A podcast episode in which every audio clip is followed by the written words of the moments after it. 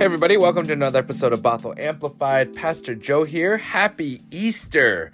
Today we celebrate the resurrection of Christ, his victory over death, and we look at how the first disciples uh, encountered him on that early morning day and the role that Mary Magdalene played, the way in which she claimed for herself that she had seen the Lord, and how everything changed after that. Check out the sermon here.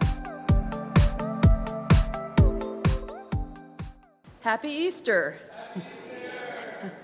I'm Diane Chappell. To conclude our sermon series, Seeking, the scripture today comes from John chapter 20, verses 1 through 18. Early on the first day of the week, while it was still dark, Mary Magdalene came to the tomb and saw that the stone had been removed from the tomb.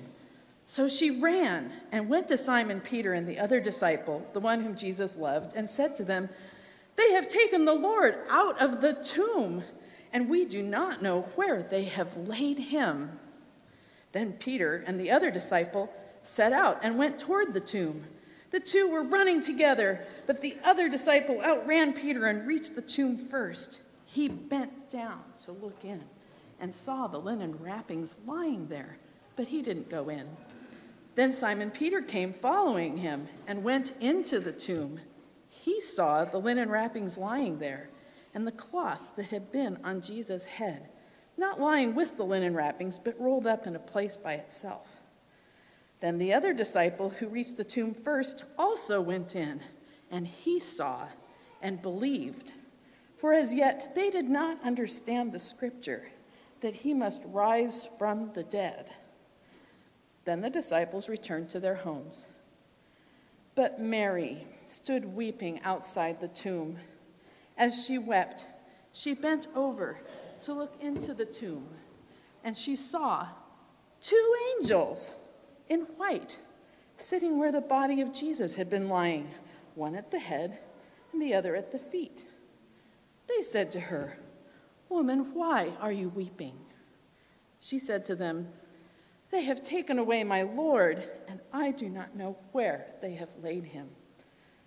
When she had said this, she turned around and saw Jesus standing there, but she did not know that it was Jesus. Jesus said to her, Woman, why are you weeping? Whom are you looking for? Supposing him to be the gardener, she said to him, Sir, if you have carried him away, tell me where you have laid him and I will take him away. Jesus said to her, Mary. She turned to him and said in Hebrew, Rabboni, which means teacher. Jesus said to her, Do not touch me, because I have not yet ascended to the Father. But go to my brothers and say to them, I am ascending to my Father and your Father, to my God and to your God. Mary Magdalene went and announced to the disciples, I have seen the Lord. And she told them what he had said, that he had said these things to her. Holy words for God's people. Again, it's uh, great to be with you, all of you who are here on site, those of you who are with us online. Uh, happy Easter! Uh, this week, um, I was uh, at my favorite coffee shop. Um, they're, they're not endorsing us or sponsoring us. So I'm just going to say it starts with an S and ends with a Tarbucks. Um, and uh, I was there, and it's one that I go to often, so I know them, they know me. And I went up to order my drink and said, Hey, Alex, great to see you. And Alex responded, Hey, Joe, it's great to be seen. I was like, I don't know how to respond after that. Like, what, what comes next, right? But it stuck with me because I love that. That actually stuck with me hard because there's something beautiful about the person across from you, even if it's somebody who's come in to buy a cup of coffee to say, hey, good morning, it's great to see you, and to be seen through that interaction. And that's our hope as we worship together. Every time we gather in community uh, through worship or through study or through our community groups, however we gather, we hope and pray that your experience is one that is having been seen for exactly who you are, for who God created you to be, we hope that your experience with us in worship is that you would know this community sees you and loves you for exactly who you are. And we know that there are places in our world and in our society, and even in places of worship, where that's not true for folks, especially based on identity, where people are kept out and pushed out and marginalized. And we want to say, first and foremost, we're sorry. We're sincerely sorry that that has been your experience. And we pray that you wouldn't experience it here, that you would know for exactly who you are. You are welcome and you belong. And we want to say that. We want to say explicitly and clearly if you're gay or lesbian, transgender, bisexual, or questioning, know that you are welcome, know that you belong. If you're black or brown or indigenous, if you've been discriminated against because of the color of your skin, know that you are welcome, know that you belong. If you are homeless or houseless in the lower economic brackets of our community, if you're single or divorced or partnered or separated, know that you are welcome, know that you belong with all of you, your unique gifts and abilities, created to be bearers of Christ's image to all the world, know that you are welcome, know that you belong. Amen? Amen. Y'all, I just want to share a couple things before I get started in the sermon this morning. As I mentioned, 9:30 service next week, starting next week through September. 9:30 service. We're going to be worshiping together with our 9 o'clock as well. It's going to be beautiful. We're going to do our best to blend the styles to have components of both this service and the nine o'clock service. So we want to encourage you to come out and get to know the folks, to be seen by folks from the other service as well. So 9:30 single service. Also at 11 o'clock, we're having what's called Gathered and Sent. So after service, we want to invite you to stick around. We have different activities planned every week at 11 o'clock uh, that is designed for us to play together, to learn together and to serve together. Sometimes all at the same time, but mostly like one of, or the other. And so there's a great list, and some of those are listed out here. Uh, they're also online as well on our website, and so we want to invite you to check those out. Uh, really cool events coming up. And uh, this week starts our community groups. Uh, we have 16 amazing groups, uh, amazing leaders who said yes, that they would lead a group. And so it's not too late to sign up. We'd love for you to sign up. It's for seven weeks only uh, between now and Pentecost, which is uh, May 24th. And once a week, we're going to gather and we're going to talk about community and we're going to get to know the people around us. We're going to do that whole see and be seen thing uh, together in, in more smaller groups. So we'd love for you to check it out, uh, bothellumc.org, and you can find the signups there, okay? Uh, let's pray and we'll keep going. Oh God, be present here and in all the places from which we are worshiping.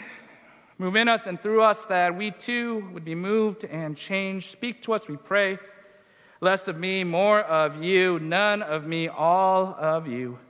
May the words of my mouth and the meditations of all of our hearts be pleasing in your sight, our rock and our redeemer. Amen.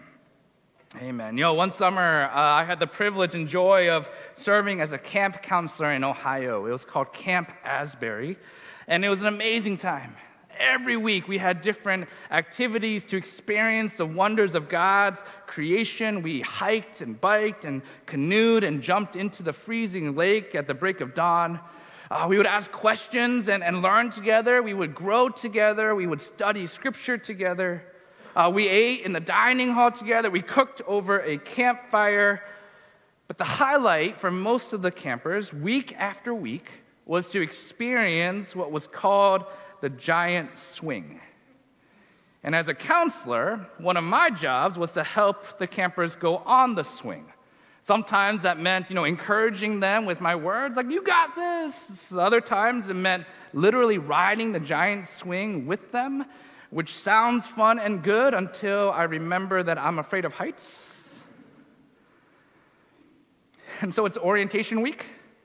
And each of us, we're getting acquainted with our cabins and with our roles. And, and as part of the orientation, we all head over to the giant swing area, that, this thing that you willingly harness yourself into. You're, you're holding on to this little piece of rope, and the rest of the team pulls you up until you get to the top. So we're all in this line, right? And we're facing the facilitator, and he's giving us instructions. He's getting, we're getting on our safety equipment, our helmet, and our harness. And I, I look over to all my friends, and they seem so excited for what's about to come. And meanwhile, my stomach's churning. I start to sweat. I'm, I'm wondering if I should have taken that other job, the office job of making copies every day. The facilitator asked, Who wants to go first? And I kid you not, all of my so called friends at the same exact time take a giant step back. And I'm the only one left there. They claim that it wasn't planned, but I know what happened. So I'm harnessed in, and I'm holding on to this tiny little rope, and I go up. And I get to the top, and I'm harnessed in, and I'm holding on to this rope. And they all start to shout, Let go of the rope! Uh. Joe, you got this! Let go of the rope! And for a second, time stops, right? You're free falling, like the world was just pulled out from under you. For that one second, you have zero control and you don't know for sure whether the harness is going to catch. For that one second, it's you, your body, and gravity, and gravity usually wins. And then the harness catches. And instead of falling to your demise, you're, you're swung out over the trees, over the lake. Your, your eyes are scanning as far as they can see in wonder and in awe and in amazement at God's creation.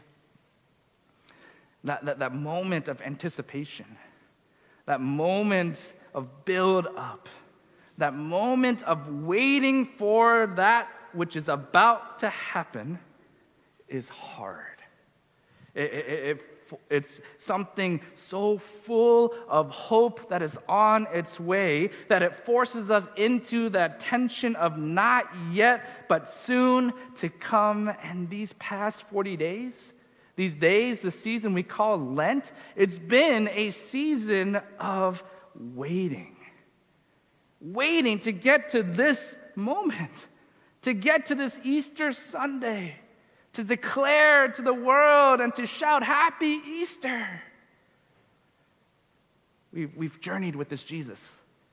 We, we followed him on his journey on earth. He's, he's been healing and preaching and teaching his disciples this, this new way to live. He commanded them to love one another. So much so that, that he's arrested. He's, he's tried by the Roman government. He's handed over to them by the religious elites, these, these leaders who were threatened by his promise that he would give life and life abundantly. And then he's convicted of sedition for not refuting the claims that he is king. He's convicted for opposing the emperor, for threatening the emperor's power, and then he's executed on the cross. And with the disciples, we've waited. We remembered his death when time stood still. It was over. It was finished. They, they brought his lifeless body down. They wrapped it with spices. They wrapped it in strips of linen. They laid him in the tomb, and with him, they laid down their hopes and their dreams. And early on the first day of the week, scripture tells us Mary Magdalene, she, she goes to the tomb. And it's interesting to me that in this gospel, in this gospel according to John, she's the only one who goes to the tomb. The, the, the rest of the disciples, these other disciples who had loved Jesus, who had followed Jesus, the ones who heard him say again and again that he would not die, but instead would conquer death, they don't go to the tomb. They go back to their everyday lives. They go back to missing their friend. They go back to what they've always done. And They don't make it back to the tomb. I think they must have prepared their hearts and prepared their bodies and their minds. I, I, think that they prepared themselves to grieve their friend, to grieve the Messiah that wasn't to be. They, they must have been so resigned to the realities of this world where life is not possible after death. And so often, this is our reality. I, am thinking about the lives lost due to gun violence, most recently in a mall food court in Delaware, but also in a school in Nashville. And the aftermath, the, the expulsion of two state representatives, the, the expulsion of two black representatives. Thinking about the ongoing war in Ukraine, in Burkina Faso, in Palestine, in Israel. I'm thinking about the not caring for our world, for our environment. I'm thinking about the increase in homelessness and houselessness, the heightened challenges to emotional and mental health, race and identity related violence, laws that govern women's bodies. Thinking about your calls and your emails, the ones that say that so and so is dying of cancer or that so and so just lost their job. So and so is living with depression. So and so is wrestling with addiction. So and so has just died from suicide. And then I'm left to wonder how are we to look to Easter? How are we to look to hope and to love, to resurrection, to new life? How are we supposed to look to Easter today when our lives and our world seem to be falling apart. But something amazing happens in our text. Go with me to verse 11. Uh, Peter and John, they're, they're back in their homes. Mary is left by herself. And here's what the text says it says, Now Mary stood outside the tomb crying. And as she wept, she, she bent over to look into the tomb, and she saw two angels in white seated where Jesus' body had been, one at the head and, and one at the foot. And they say to her, Woman, why are you crying? She responds, They have taken my Lord away, and I don't know where they put him. And at this, she turns she turns around and she sees Jesus standing there, not realizing it was him. And he asks her, Woman, why are you crying? And he asks, Who is it you are looking for? Jesus, in seeing her grieve as she weeps outside the tomb, he asks her, Woman, who is it that you're looking for? And if you feel like you've heard that question before, you have. If we, if we go all the way back through the gospel, I, I would argue that it's the most important question throughout the gospel of John. It's the one question that holds this whole story together. Because back in chapter one, Jesus is baptized by John, John the Baptist. He begins his public ministry. And as he is passing by, John says to the two people he's with, Look, there's the Lamb of God. And the two people that John is with leave and go follow Jesus. Jesus sees this, turns around to those same two folks, and says, Who are you looking for?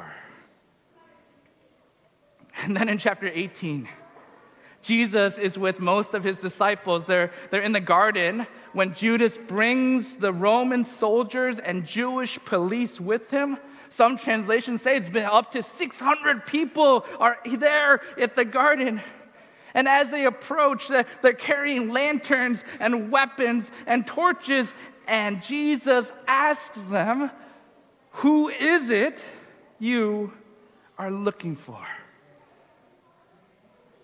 At the start of his ministry, calling his disciples, when he's taken in by the institutions of power, and now to Mary at the empty tomb, who is it you are looking for? In each case, in each moment, the answer is the same Rabbi, Jesus of Nazareth, Jesus, we are looking for Jesus. And in each case, in each moment, his response is the same Here I am. To the disciples, he says, Come and see, here I am. To the people who came to take him away, he says, I am that guy, here I am. To Mary, the answer is simple. He says, Mary, it's me, Jesus. Here I am. I'm the one you are looking for. You know, there's this call and response that, that is often heard in churches on Easter. Uh, it goes something like this uh, One person will call out, He is risen, and the response is, He is risen indeed. So I'll say, He is risen. He is risen. He is risen. He is risen. Did you notice that no one in our text says that? No one in our text says he is risen. Instead, Mary says a simple truth. She says, I have seen the Lord. I have seen the Lord. It's different, right? He is risen. It, it's a statement of fact, it's, it's a declaration of some truth. It, it's a claim to be made and committed to, but it's saying, He over there, He is risen. But I have seen the Lord. I have seen the Lord.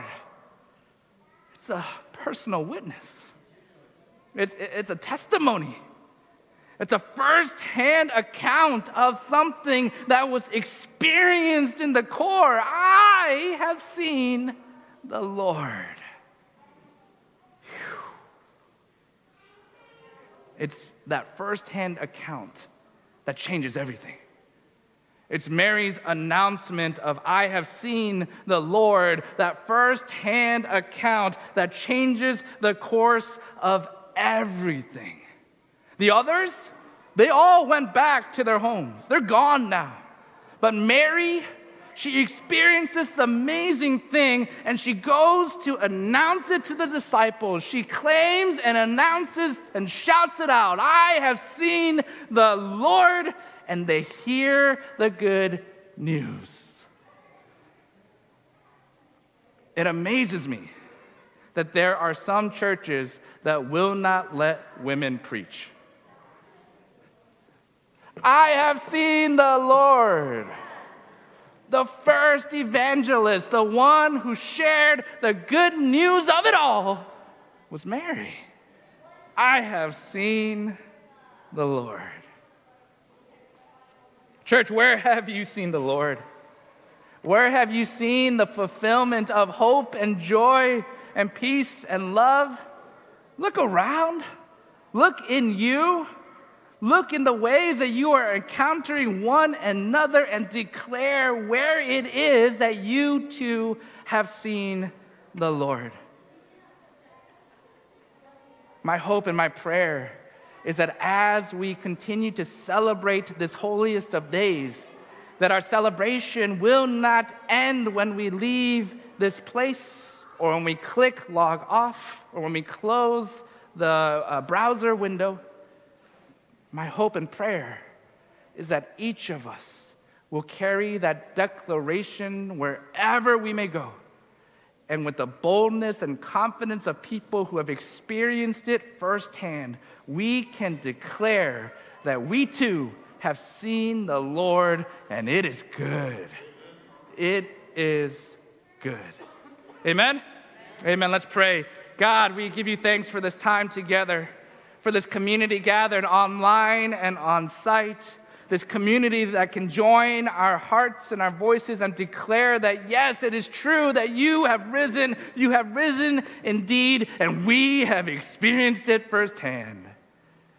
Inspire us to be like Mary, to share that good news of hope and joy and peace and love in all those places of brokenness that we can be the people you call us to be, that this world as is would not be the end, but that we can live into your preferred future.